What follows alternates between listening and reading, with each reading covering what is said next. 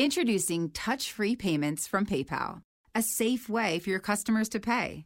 Simply download the PayPal app and display your own unique QR code for your customers to scan. Whether you're a market seller, I'll take two tomatoes and a cucumber. poodle pamperer, piano tuner, or plumber. Signing up to accept touch free payments for your business is easy. Touch free QR code payments. Shop safe with PayPal.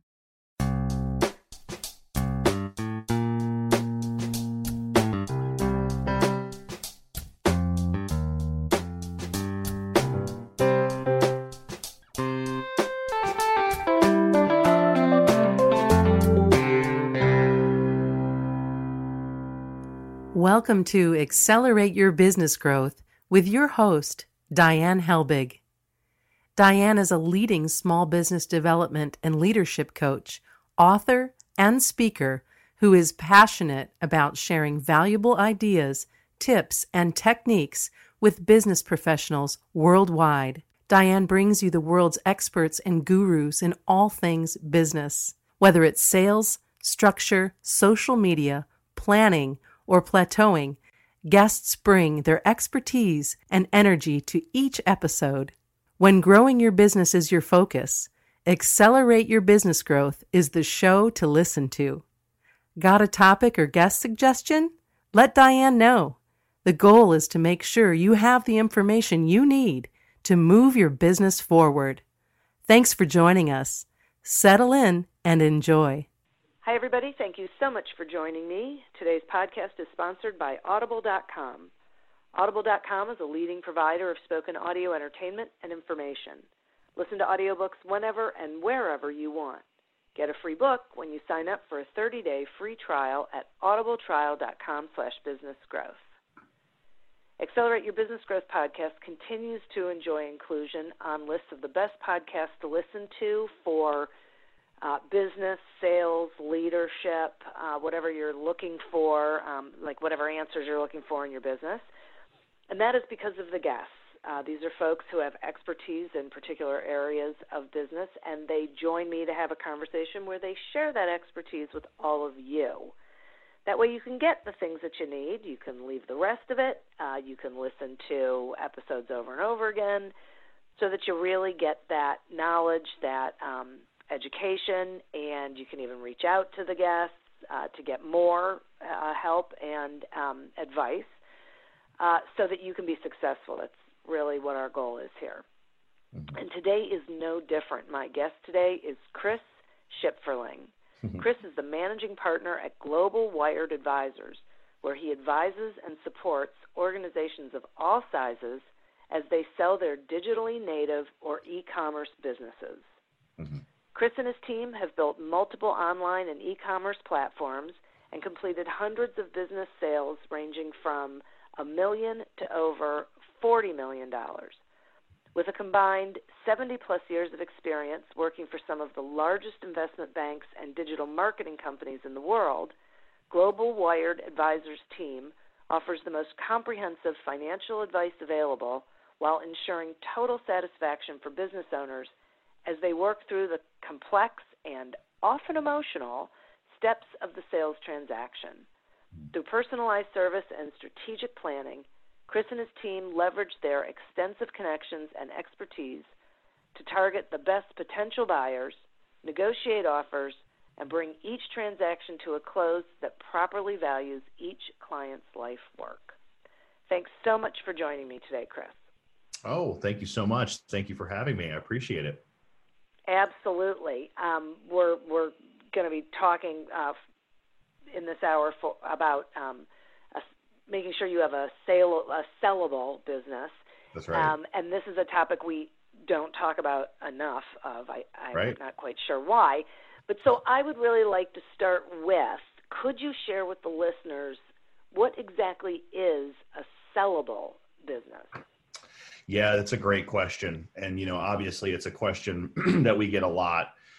You know, a sellable business has lots of components to it. Um, and I'll break it down to just a few of those so that way you can truly understand, you know, what is a, a packaged sellable business at a, let's call it 20,000 foot view.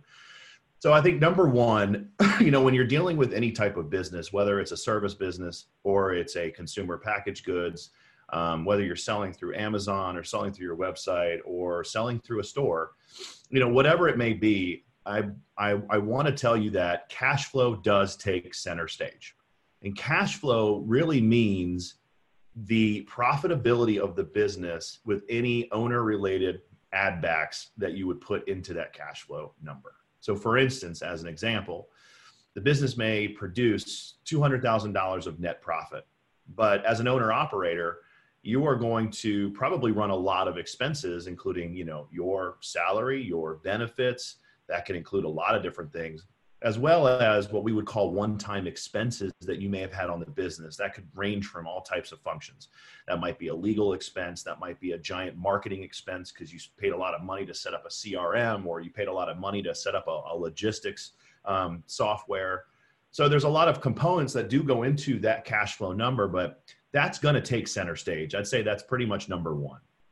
You know moving over to the other characters in this play i would say the supporting cast would include um, you know brand matters. You know brand matters because you know is it recognizable?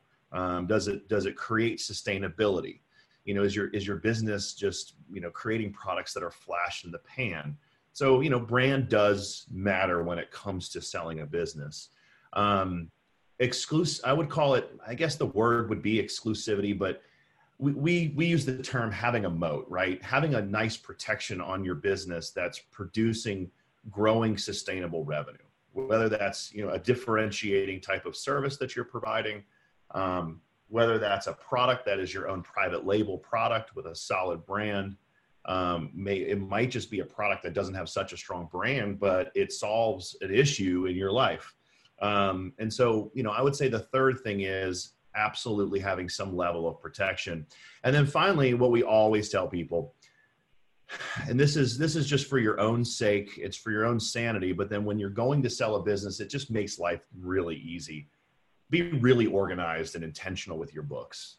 You know make sure that you've got them cleaned up you've got your tax returns you've got you know we we see a lot of small businesses running um, well really running their their financials through a lot of different pieces of software but the one that pops up the most is is going to be quickbooks. You know so if, you, if you've got you know a, a quickbooks and you're actively using it please please get all of that cleaned up. And you know from our perspective too i mean this is a, a shameless plug but we have a lot of resources just like you um, as well uh, to help people spe- specific, specifically around um, bookkeeping. And you know we can really send them in the right direction to get their books cleaned up. So i would say a direct a direct 20000 foot view um, that's really the, the, the main components of a sellable business. That's terrific. Thank you. And and um, and i love the part about making sure that your books are in order. Mm-hmm. uh, i mean i like the part about cash flow too because i think yeah. cash flow is pretty much king. It's uh, king. uh, yeah, it is. But so many businesses don't really um, know their books. They they no. don't have them squared away. That's right. And you know, you know, if you can't figure them out, neither can anybody else. That's correct. That's exactly correct. Okay. So, how do you exactly determine the value of a business? Yeah, another really, really, really good, um, good question. So, um, you know, valuation, evaluation when it comes to what we call main street or lower middle market. And that's really businesses that are valued anywhere between you know six figures um, which is not is not an area that our firm particularly works in um, but going from a million all the way up to about 50 or, or 60 million you know there's a lot of there's a lot that goes into valuation. You know number one um, you're looking at uh, you're looking at everything i just talked about right? You're looking at cash flow you're looking at brand you're looking at protection which is also called ip right? You know you're looking at kind of mm-hmm. what what what protects the business. Um, does this business just need water? And what i mean by that is would would a sophisticated capital group want to come in and pour water i.e capital into the company and will it see immediate growth you know so the other part of valuation is hmm. not just all looking in the rear view a lot of our time because we're we're we're different we're not business brokers we're m&a advisors and professionals because we came from large investment banking uh, world a lot of our time is actually spent going forward and where is this business headed? Because what you want to what you want to do with the market is you want to get them to play a nice little tug of war, right? You want them to they always want to look in the rear view, but you really want them to focus on the go forward. And you want to try and get the market to pay for as much of that go forward, which is also we call it a pro forma when we're looking at, you know, putting together a, a future forecast for the next three years you really want to get them to pay for as much of that growth as you possibly can when you're selling your business. And so, narrative, narrative, cash flow, future opportunity. I'd say those things, those those all go into valuation. And then, of course, unfortunately, um, and I use the word unfortunately because there's just a lot of people who sell businesses and they don't know what they're doing. Um, so comp comp is also something that you have to look at. The market will want you to focus on okay, well, where else, where have other businesses like this, where have they traded? And, you know, it's all based on a multiple.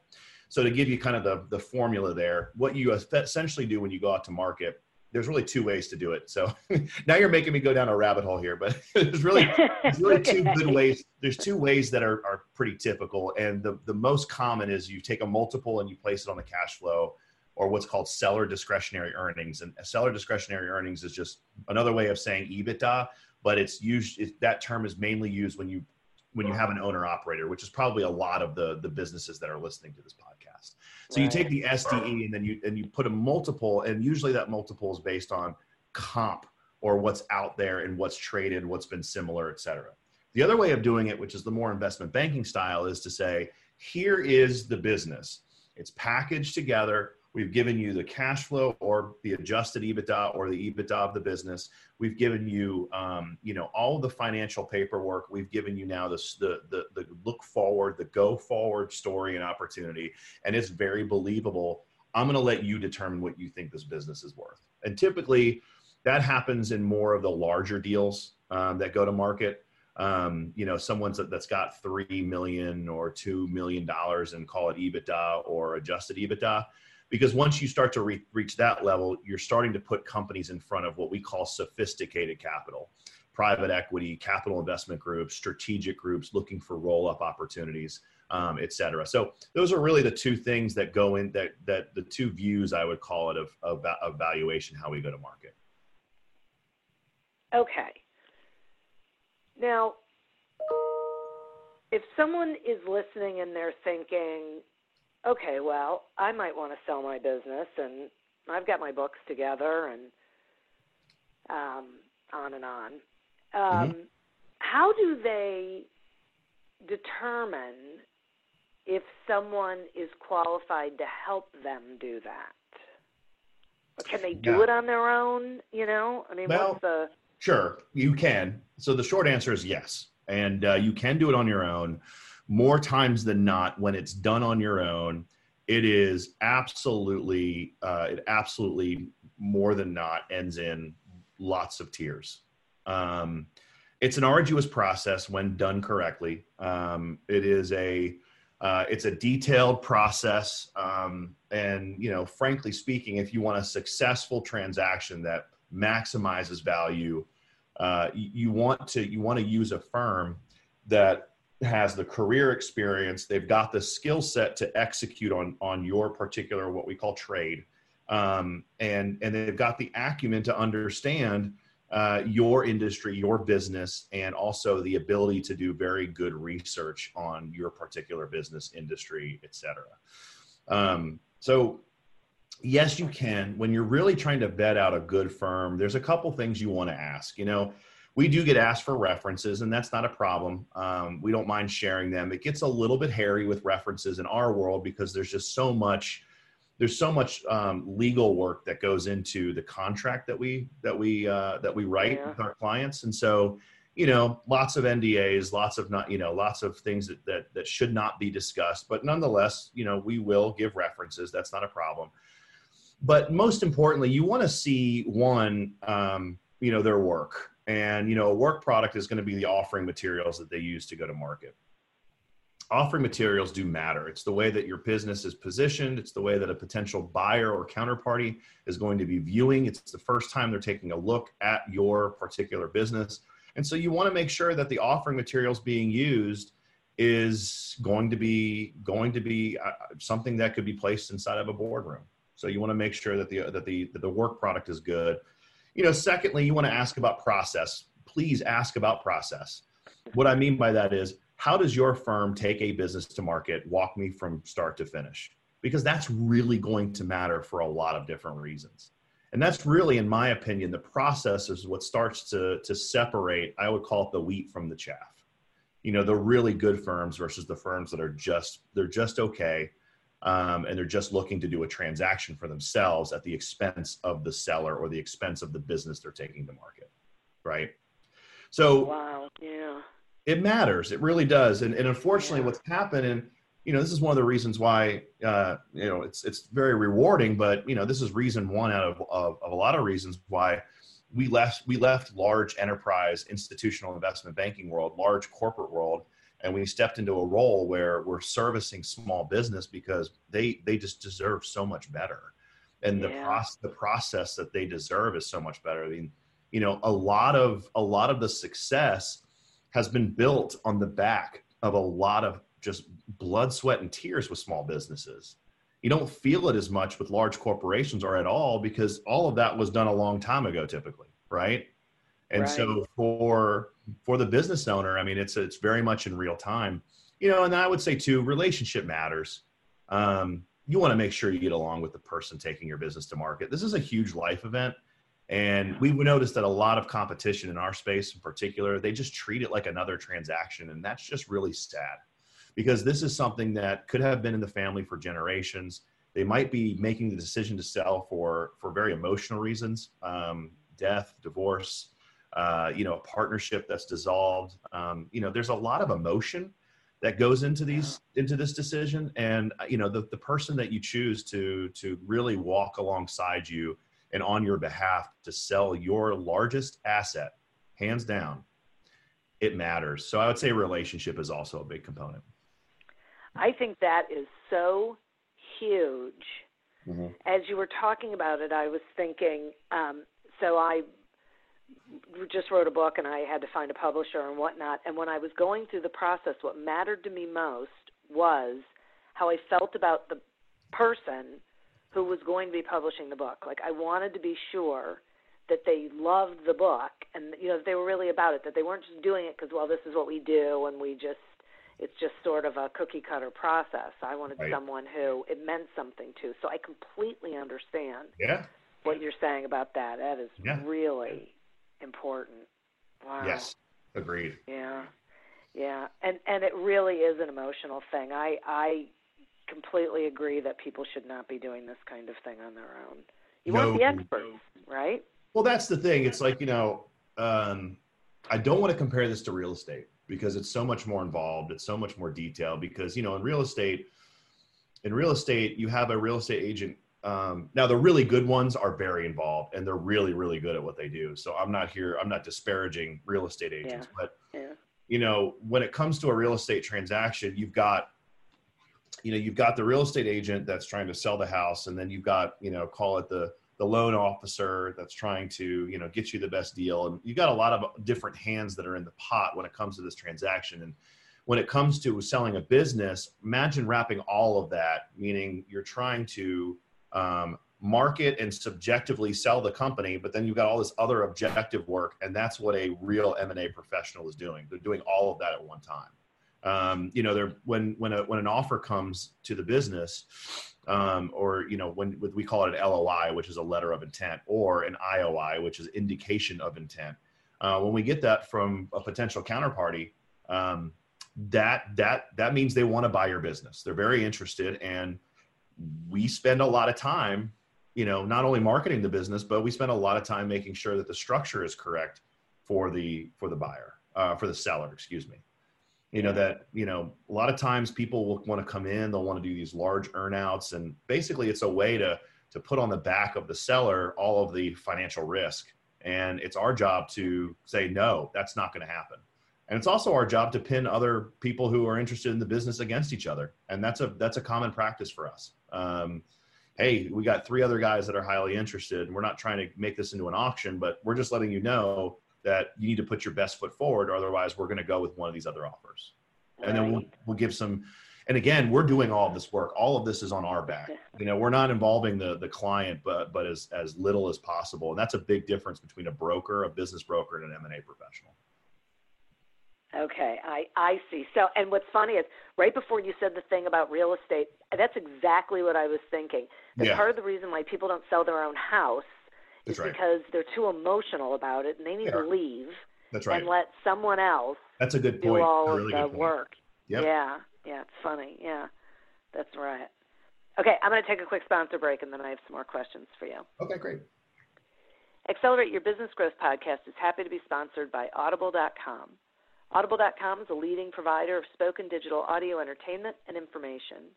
They have over 150,000 titles to choose from, and you can listen to them on any device, including whatever you're hearing us on right now. And if you sign up at our link, which is audibletrial.com slash businessgrowth, you get one free audiobook and a one month trial of the service. Some examples of books you can listen to on audible.com are Your Oxygen Mask First by Kevin Lawrence and The Ultimate Sale by Justin Goodbread. So visit audibletrial.com slash businessgrowth, explore the books that are of interest to you, and receive one free audiobook when you sign up for the trial.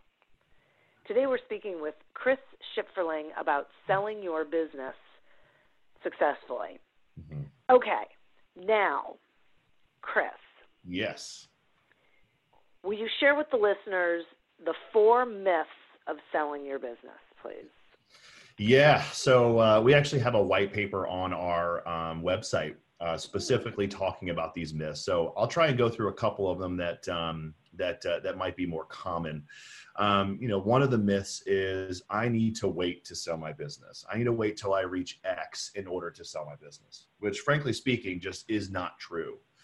The reason why it's not true is because if you have a healthy, growing business, you know, one of the things that at least a firm like ours is very good at is making sure that we're going to paint all of that potential growth in the best possible light versus you having to sit there and go, well, I got to work six more months and then I got to get to X, and then I think I can sell. You know, if you've got all of the characters in that in the in the call it sell your business play that I mentioned earlier, right? You've got good cash flow, good growth, good protection, good brand.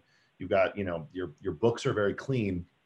Well, at that point, you have a very good sellable business. And now one of the things too, just as a, a shameless plug, we do a we do complimentary consultations um, with clients all the time. And we get very very detailed in their business intentionally. We sign ndas we ask for financial documents. And during that time we're going to let you know as experts who do this all the time if you've got a business that is ready to go to market. Since we don't look at businesses going to market as transactions and we look at them as true life events we're going to counsel our potential clients whether to wait or whether to hey you've got a business if you like you can go to market now um, we have, you know, we had a business that uh, that we were able to sell back in April, and we sold it for a substantial amount of cash. They came to us, um, small business, two partners, very small support staff. They were growing like a weed, and they came to us in um, February, the year prior the business closed, and we told them you're not ready to go to market yet. You you still need X, Y, and Z um, which they were able to execute on. We took them to market in um, September, and we successfully closed the deal back in um, uh, late March, early April. And so, you know, there there are going to be cases where we're not just t- we're not trying to take a bunch of businesses, our firm in particular, like spaghetti, and just throw it against the wall and hope something sticks. You know, we want to make sure that what we're taking to market in terms of a, of a business is ready to go to market. But that is a common myth. People think, oh, well, you know, wait, wait, I got to wait, you know. So another common myth is um, my CPA or my attorney is the best party to sell my company. And unfortunately, oh. that's a myth. Um, you know, CPAs and attorneys are very, very good at what they do. But unfortunately, uh, they are not M&A advisors. Now, they may have a role and they may have played a role in selling a business, but there are so many very specific um, skill sets, I would say, and components to selling your business that you you want to be very careful just trying to quote unquote maybe save a buck or two by just using my buddy who's an attorney. We've seen that happen before, and I'm telling you, it does not end well. In fact, we saw it happen, and that particular client decided to go with the attorney friend and is now back to us um, seriously just happened about a month ago came back to us and said you were right you congratulations that was terrible. And wow. so uh, so it's never it's never a good thing to just think oh well this guy has either you know put together financial documents for a potential transaction or um, or you know as an attorney has worked in the actual documents um, to think that they're they're good they're a good fit to actually market your deal so i'd say there's two and then you know like i like i mentioned we have a white paper and i would go to um, our website which you know will be all over this episode, globalwiredadvisors.com. Go to our section where the white papers, and we've got other white papers outside of, of just this as well, but we do have one that's that is specific to um, the misconceptions of, of taking your business to market. Terrific. Thank you. Now, um, can you and I don't expect you to go into like a whole bunch of depth here, but could you walk us through like what the process looks like, what mm-hmm. someone could expect if they decided to sell their business? Yeah, absolutely. So the process looks something like this. Um, and to your point, I'll, I'll be I'll be succinct or as succinct as I possibly can with this. Um, you know, the, the the the first conversation um, is all about consultation. Let's take a look under the hood. Let's see if your business is marketable. Let's let's go through an interview process. And you know that's that's a big thing that we discuss around here a lot. We interview the client just as much as they interview us. And it goes back to what i said earlier. We want to make sure that if we're going to market we're not just taking everything to market. We also want to make sure that the businesses going to market that are branded with our firm are quality businesses that our buyer network wants to look at so um, you know, we we talk through all the different components of your business. We look at your financials. We look, we dig into your financial documents, and we'll give you a valuation range. When you're ready to go to market, we sign what's called an engagement letter. It it maps out the scope of work. It maps out all of the all of the things that are going to be very important um, when it comes to the, the entire sale process from start all the way till close. Um, once we're engaged, we spend um, a significant amount of time with you as the as the business um, as the business owner, understanding your business in more depth and putting together our offering materials. Because our whole our whole thing here at Global is we want to make sure that we know your business better than you. Because when we're selling and marketing the company, we've got to really understand every single component because we don't want to come back to you every single day asking you lots of questions. That's just really annoying. to be frank. Yeah. So we want to not be annoying. And uh, so once we're once we're done gathering all of our information, we take you to market. And usually, what we tell people from the time that we sign the engagement letter till the time that we get to a full closing, strap your seatbelt on for about six months. You know, sometimes it can go quicker. It can be four months, but for the most part, it's about six months. And and, and honestly, it can hmm. even go longer than that because unfortunately, you know, deals can die right yeah. some somebody wants to buy the business but something something spooked them or something they found they didn't like or you know the the the seller didn't really like the structure or rethought about the structure all types of different examples. But you know so about six months could be a little bit longer but that's a, probably a good sales um, cycle. Um, but then once someone raises their hand and you know learned what they've learned they, they put what we've talked about earlier an ioi and which typically moves right into an loi an LOI may or may not be exclusive, um, and it effectively outlines how the buyer wants to buy the business, including structure, financing, how they want the business owner involved after the sale, um, and all of the different terms and structure of the particular sale. So, in while you're in LOI, the good news for anyone using our firm, we're going to do all of our due diligence up front. So, we're just going to make sure that you guys fully um, are fully locked and loaded when we go to the closing period. Um, there's no what we call Easter eggs that are found by the the counterparty. Mm. And we'll walk through all of that too. If they end up finding something because it wasn't disclosed, we'll walk through all of that. That's not a problem.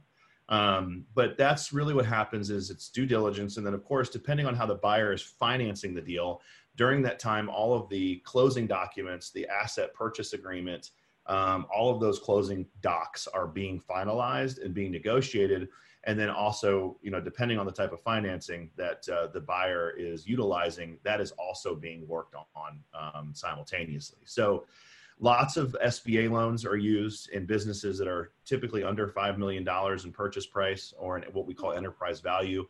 And then mostly over 5 million um, it's a lot of call it personal wealth personal capital or private equity um, capital investment groups or strategics. And they'll just it'll be an all straight cash sale um, those tend to go a, little, a bit quicker. I'm sure many of your listeners are familiar with the sba loan process. I'm sure they've utilized it.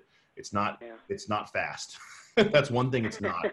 It's very good but it's not fast. And so Yeah. that, the closing just takes longer if sba is involved. So that's really what it looks like. And i'm like i said i tried to be as succinct as i possibly could. Yeah, I, I think that was great, and and it raised a question for me. Mhm. Um, who are the buyers of Mhm. companies? Yeah. Um, lots and lots of people, people like you and me, um, you know, might be using their own personal capital. They may have just sold a business. So they want to buy another business.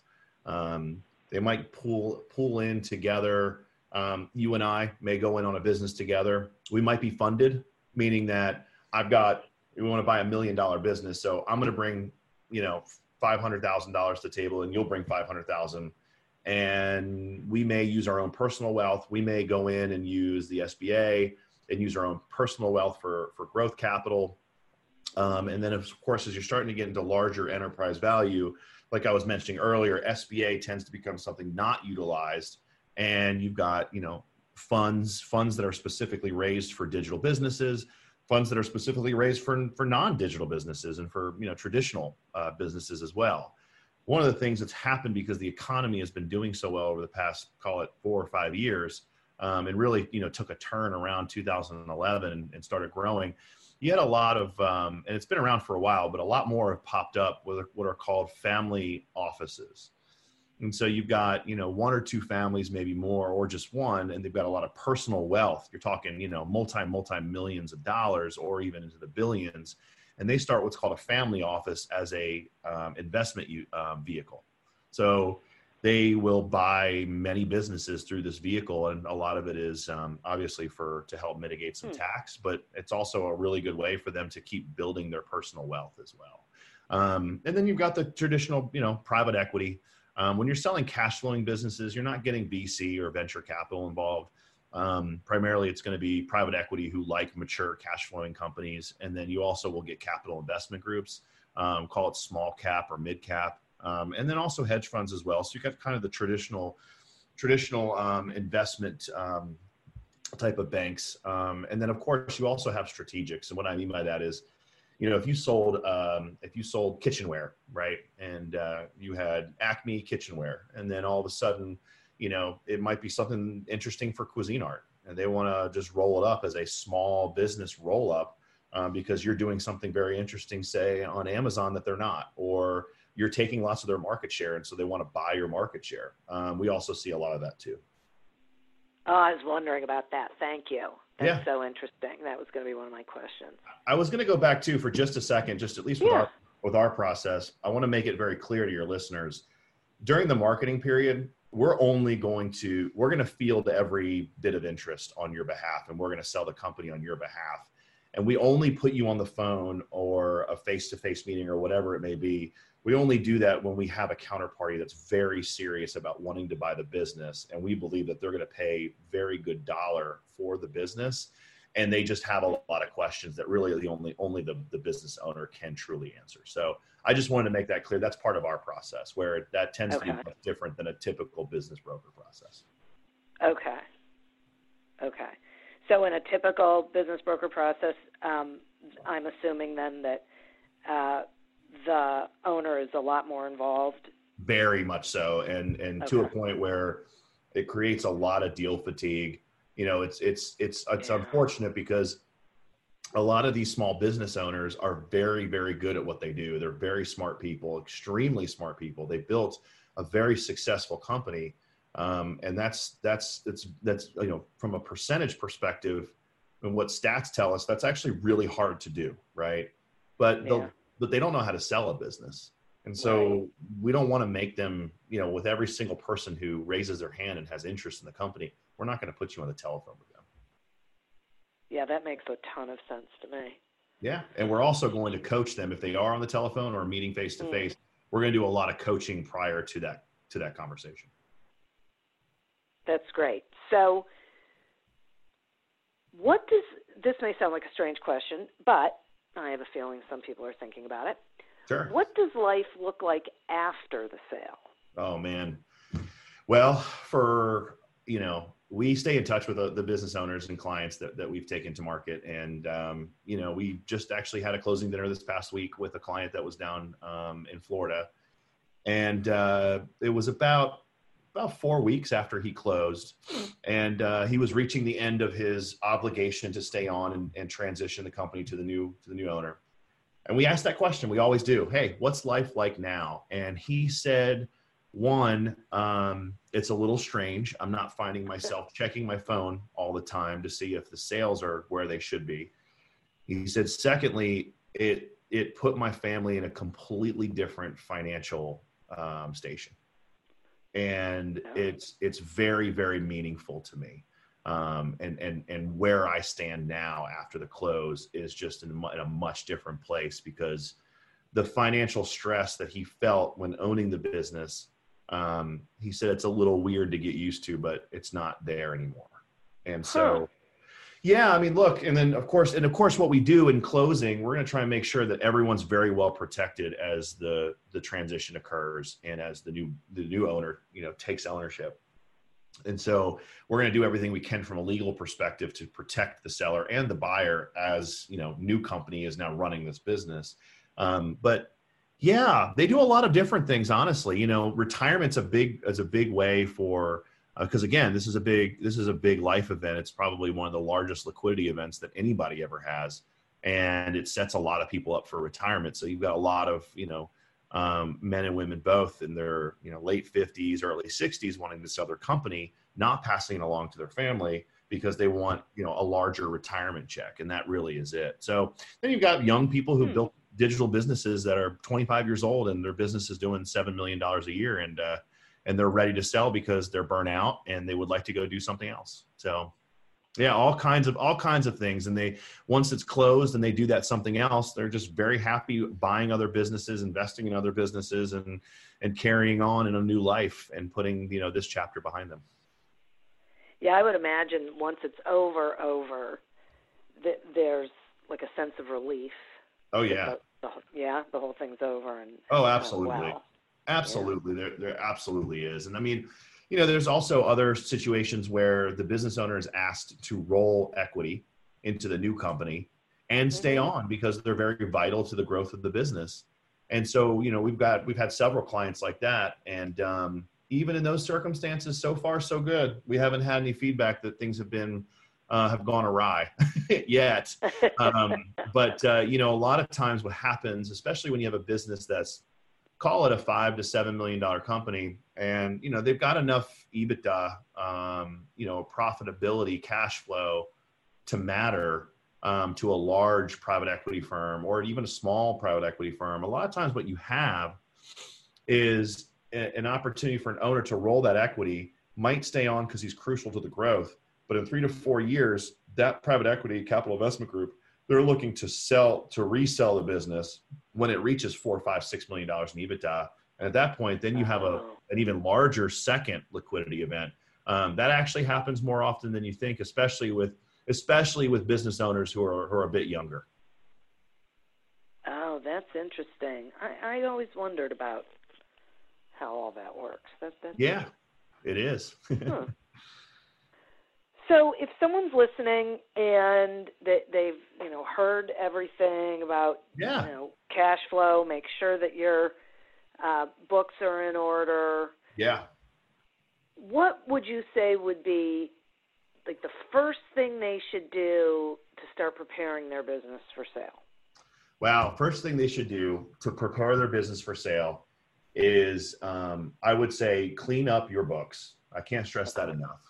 But call us, reach out to us, email us. Um, and I and I say that for a reason because we can take a temperature of where you currently are, whether that's a very small business still looking for four to five years of growth, or you might be a you know a, a strong cash flowing business that's got you know a, a solid mid to high six figure all the way into the millions of cash flow we can take your temperature very quickly and tell you, okay, here's where you need to go next. Here's what needs to happen, and it's all case by case. Um, so yeah. if if someone got to this point, they probably listened to the first part about all the things that matter when it comes to selling a business.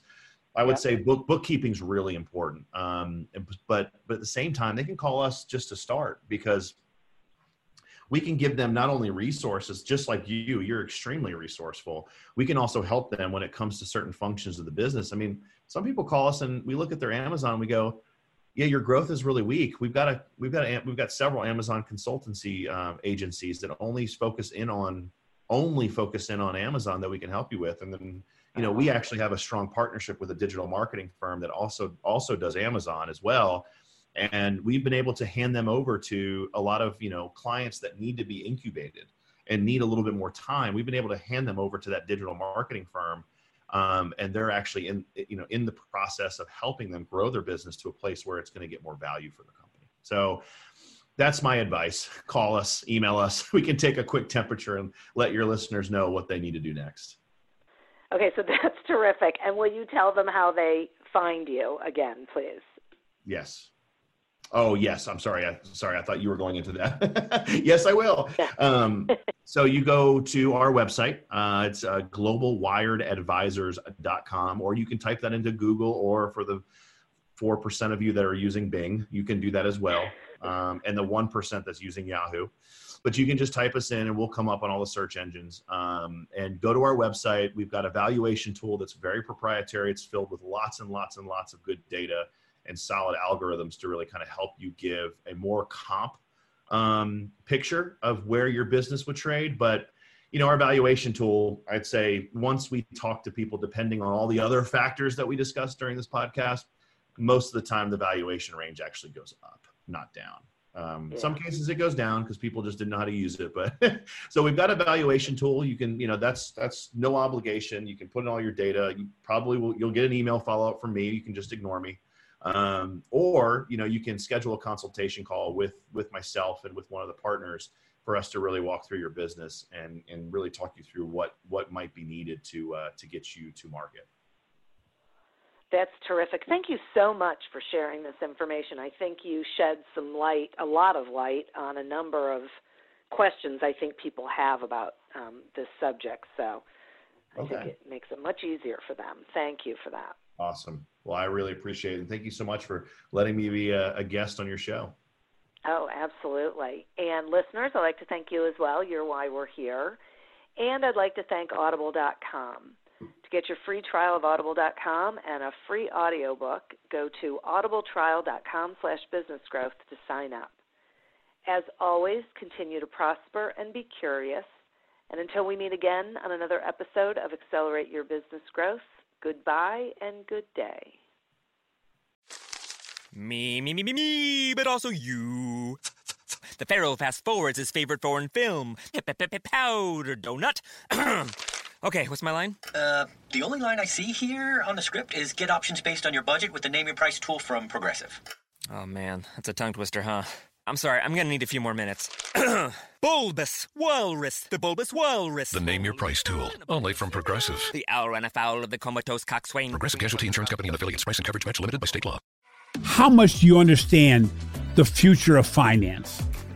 I'm Jim Marous, a top 10 banking influencer and host of the podcast Banking Transformed, where we dive deeply into the rapidly evolving world of banking and financial technology.